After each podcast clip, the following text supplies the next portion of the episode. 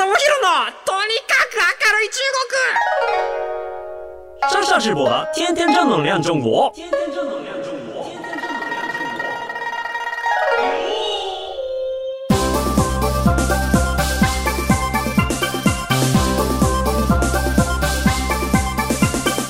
中国。绅士们、女士们，大家好，我是上下直播。皆さんこんにちは。中国ビリビリナンバーワン日本人インフルエンサーコンテンツプロデューサーの山下智博です。日本放送ポッドキャストステーション山下智博のとにかく明るい中国今週も元気にやってまいりましょう。はい、あのですね。いやー、年末どうしますか？みたいなお話をディレクターさんとしまして、いやー、そうだ、そういう季節になってきたなと。いや、実はね、あのーまあ、日本で過ごす年末って意外と僕、これまで多くなくて、で、まあ、ずっと中国だったんですよ。で、なぜ中国だったかっていうと、そもそも中国にいると、やっぱりみんな日本に帰るわけですよ、日本人は。海外の人とかも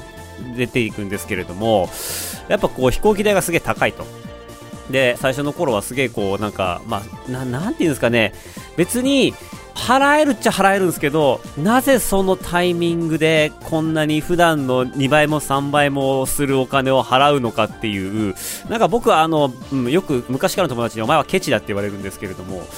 あの、なんか、なんかその、受けるサービス同じなのに、日付違ったらこんな高くなるみたいな、高さの許容値超えてねみたいなことに対して結構なんか昔からアレルギーがあるんですよ。これは多分なんかもう一生治んない気がするんですけれども、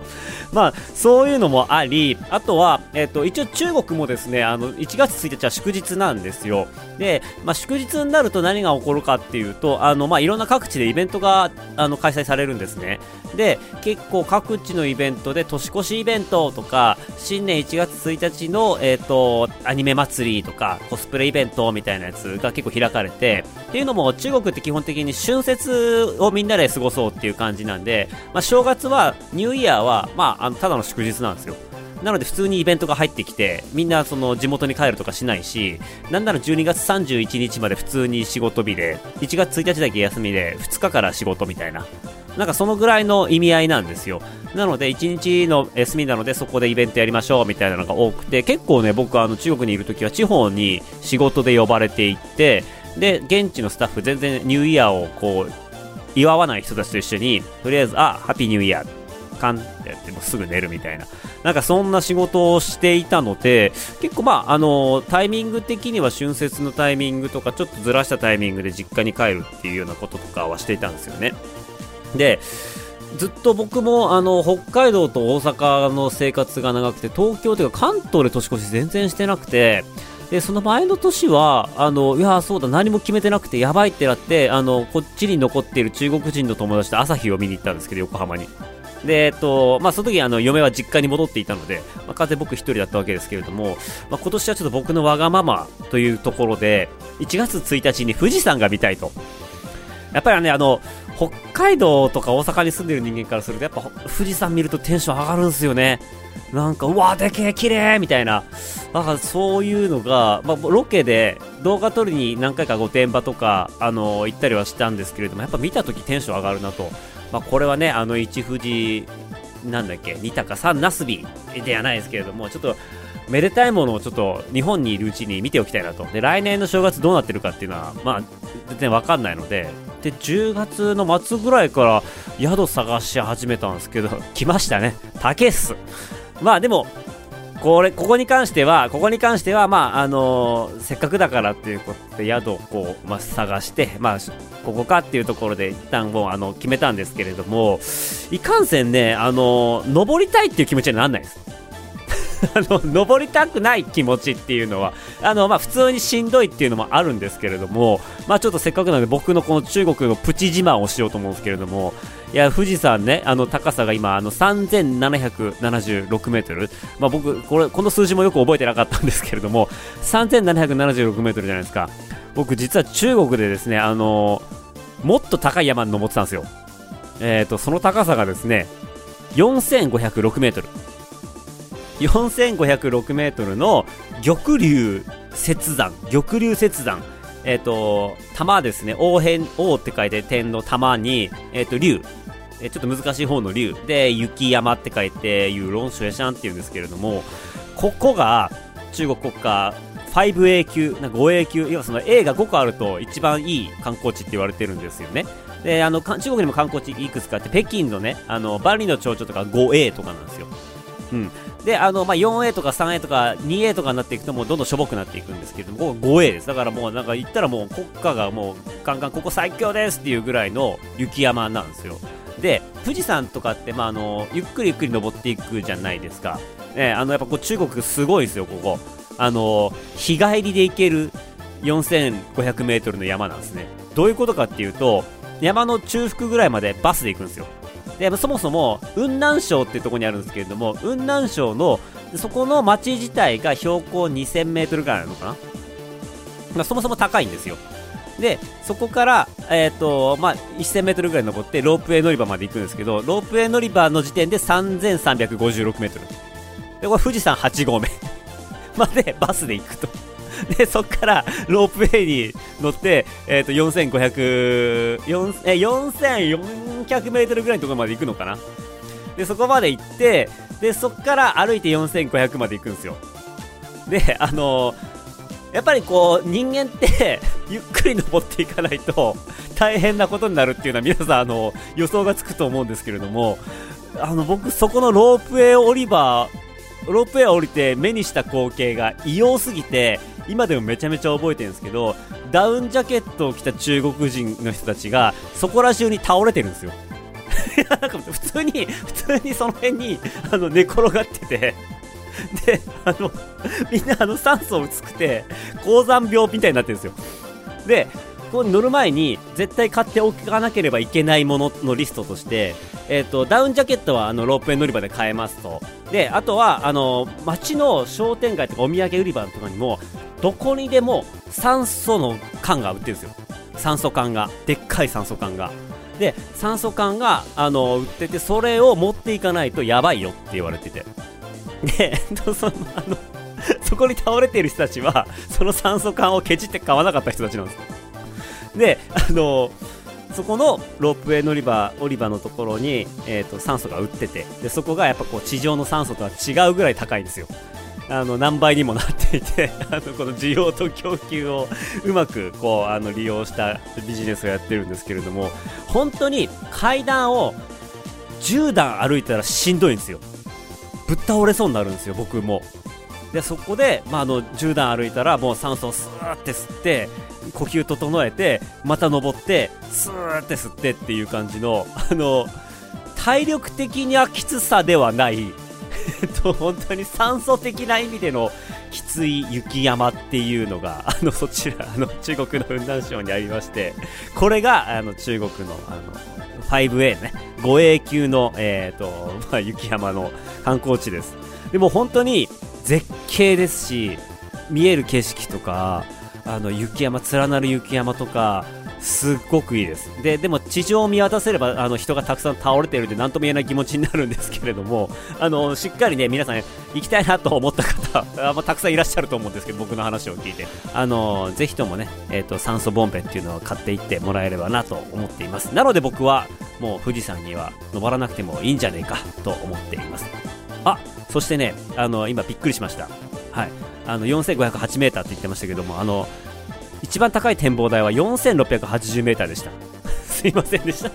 僕 4680m までは登りましたはいなので、えーと、それより低い山はもう登んなくていいんじゃねえかなと思っていてまあ富士山はですね温泉入りながら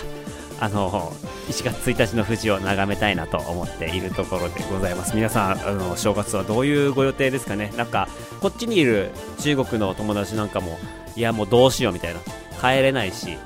どこ行っても高いからって言って結構みんなあの行く先があんまりなかったりとかしているような感じです。なうちの社員とかは結構あれなんですよ。あの、えーと、彼氏の実家に泊まりに行きますみたいな。ああそっかそういうような儀式があるんだなと思ってなんかあの懐かしい気持ちになっています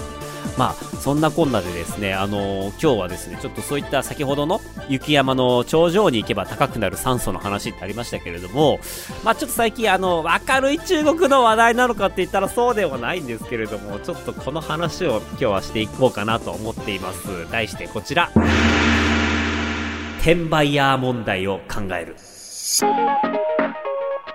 あの、最近あの、ポケモンカードの新しいのが出て、で、やっぱそれって中国でものすごい人気で、で、あの、出てきた問題っていうのが、中国の人とかが、こっちにいる方が日本でしか買えないものを買って、えっ、ー、と、自国のサイトで転売しているっていうような、感じですね。で、あとはなんか一件炎上問題として、ツイッターとかでさらされてたのが、えっ、ー、と、まあ、トゥー何々さんっていうあの、名前書き要はその転売防止用に名前書きをしてたんだけれども、なんかそこに、えっ、と、まあ、こういう風に書いてくださいって中国語の漢字を、えっ、と、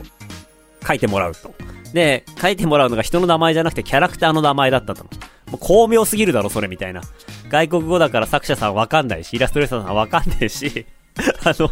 なんかそれでこう、トゥー何々っていうのが、なんか自分が、イラストレーターさんがそのキャラクターに向けてサインしたみたいな感じになって逆にプレミアになるみたいな。なんかいや、そんなこと考えるんだっていうのは、まあちょっとあの、驚きと関心となんかドン引きっていう感情が両方出て、全部出てくるんですけれども、なんか最近その中国の転売ヤーさんとかっていうのがやっぱ多いなって皆さんも感じてるとは思うんですけれども、まあニュースとか見てると意外と最近あの、ベトナムとか東南アジア系の転売屋さんっていうのが多いみたいですね。で、ちょっとここ記事紹介しますと、あの、まあ、関東在住のベトナム人の方が、まあ、ユニクロとか H&M、ギャップなどのファストファッション日本で購入して、ベトナムの EC サイトで販売していると。で、これらのブランドは、ベトナムにも店舗はあるけれども、現地で未発売の商品を、まあ、あると。で、それを選んで販売していますと。で、えっ、ー、と、在庫の保管や発送は現地の代行会社に依頼しているので、ある程度の商品仕入れたらまとめて送ると。で、それで月々12万から20万円の収入になります、みたいな。なんかそんな、そんなこともあるんだなと。やっぱ、レアグッズ、だスニーカーとか、あの、ブランド品とか、いわゆるこう、アニメか、あね、二次元グッズとか限定品みたいなものとかはなかった、あの、まあね、よく聞くんですけれども、まあそういったこう、医療品とかでもこうやってプレミアがつくような時代になっていると。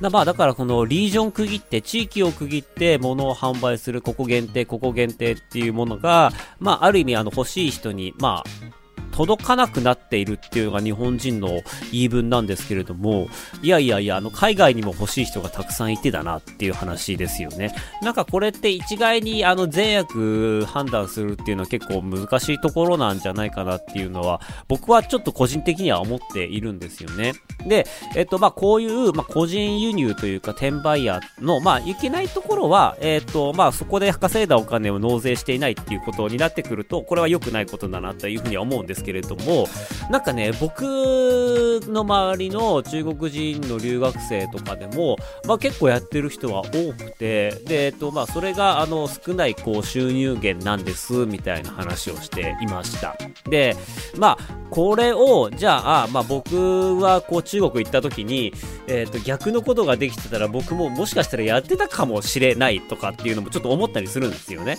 で、あの、ただ、まあ、中国、10年前の中国行って、10年前の中国でみんなが欲しがるプレミアつくものって、まあ、ほぼほぼなかったんで、あの、全然こういう機会はなかったっていうのと、あと、結構真面目な話をすると、これ、ビザ的にアウトって可能性があるんですよね。で、中国の場合、中国で、えっ、ー、と、そういう収入を得られるビザって就労ビザ、労働ビザだけなんですよ。Z ビザって言われるやつなんですよね。で、まあそれがあれば中国で、えっ、ー、と、収入を得られますっていう感じなんですけれども、えっ、ー、と、それ以外のビザ、まあもちろん学生ビザも含めてなんですけれども、これはアルバイトすらできない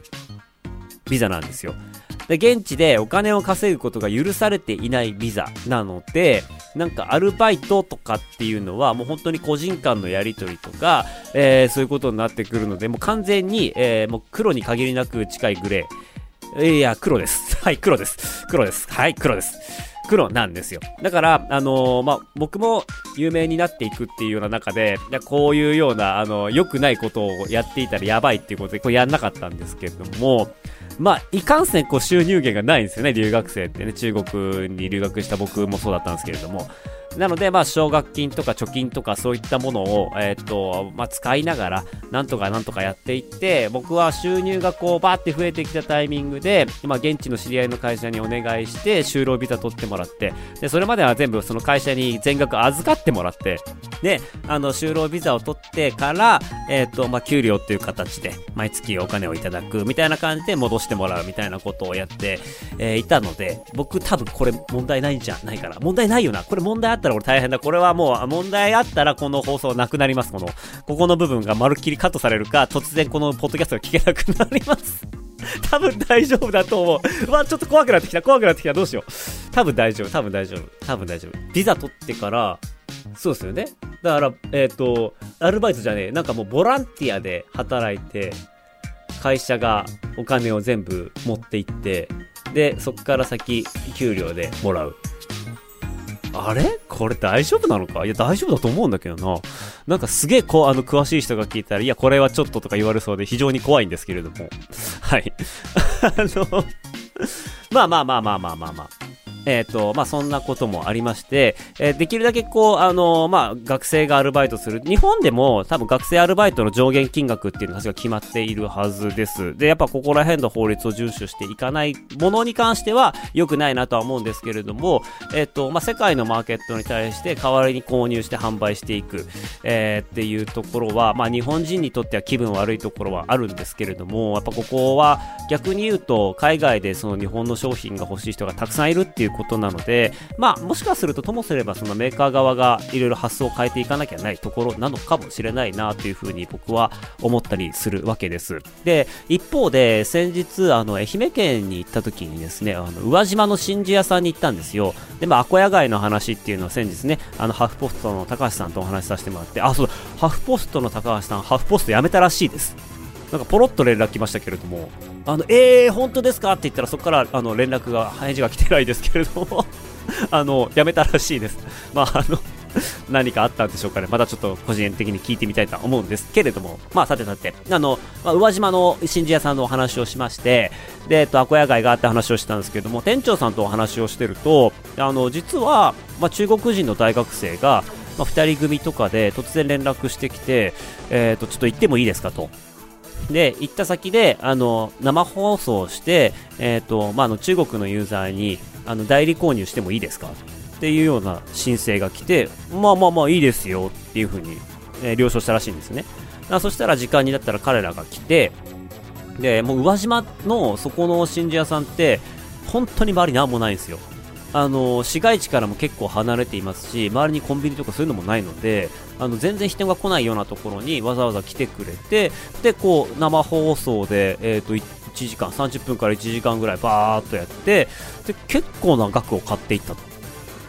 結構売り上げが立ったと。まあその人たちが人気なのかもしれないし、商品が刺さったのかもしれないし、まあそんなところはあのいろいろ要因はあるんでしょうけれども、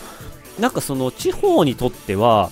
そういったところに、えーと、外国人がやってきてライブ配信して普段のプラスアルファの売り上げを作ってくれるような存在であるっていう意味で言うと結構これって地方経済にとっては素敵なことなんじゃないかなって僕は思うんですよね。いやあくまでも税金ちゃんとしろよって話なんですけれどもなんかそういうような、えーと、地方にやってくるライブコマースの人たちっていうのが、まあ、もっともっと増えてきて要はそのあのみんなが欲しいもの単純に価値が上がるもの投資対象となるものっていうんじゃなくてやっぱなんかその魅力が分かってしっかり伝えられる人伝えられる外国人。外国人の目線で日本の地方のこれがいいなと思ってアプローチしに行ってで実際にその人たちがそこで販売してコミッションもらうっていうのはなんていうか、あのー、今、いろんなところで代理店が必要なくなっているっていうようなお話していると思うんですけれども、まあなんかそういう未来があの普通に起こり得るんじゃないかなっていうふうに思っています。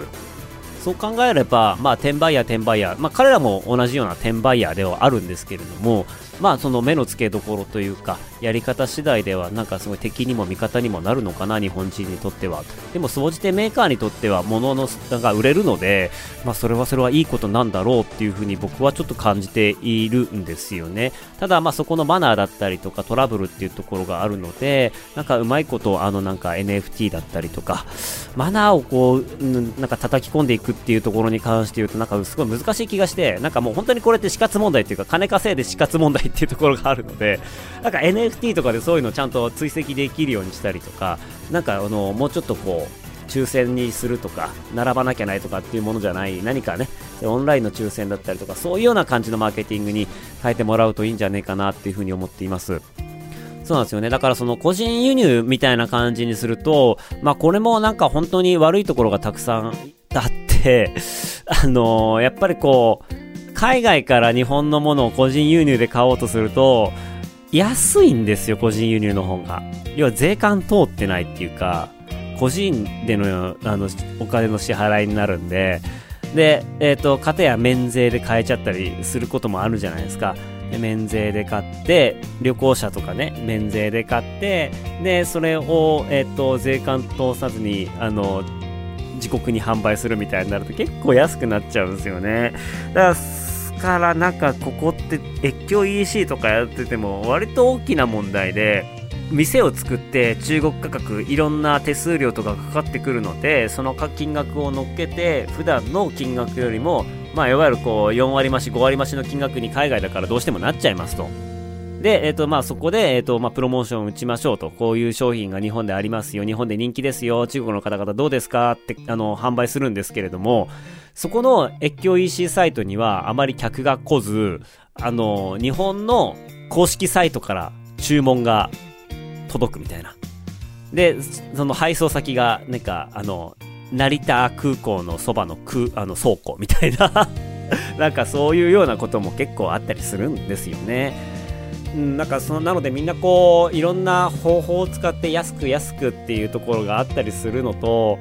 ここは結構難しい問題だなとあの関わりながら思っています。メーカーさん的にはねあの売れればとりあえずそのどこでもいいから売り上げが立つっ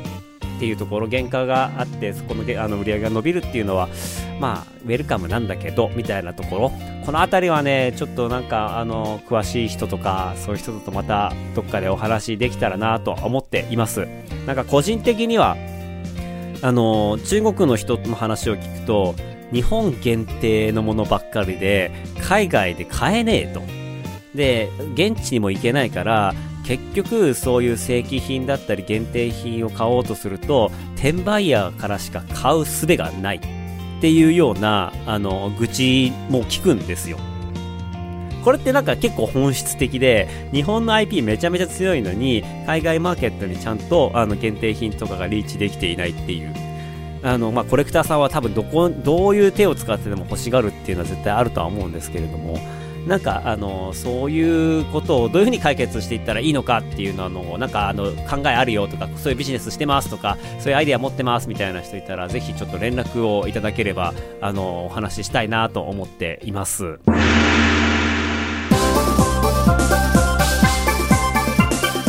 ということで、えーと、この番組では皆さんからのメッセージもお待ちしております。えー、アドレスはですね、akarui アットマークオールナイトニッポンドットコム明るいアットオールナイトニッポンドットコムです。まあ、あの、今日は僕が中国時代のこのお金のやりくりが、あの、大丈夫だったのかどうかっていう今、すごい不安に駆られてはいますけども、もらった分は全部納税してるんで大丈夫じゃねえかなと思っています。あの、中国も税金が日本並みに所得税高いんで、相当持っていかれてるんですけれども、相当持っていかれてるからきっと大丈夫な気がします。はい。はい。ここまでのお相手は山下智博でした。それでは皆さん、シャツを在地園バイバイ。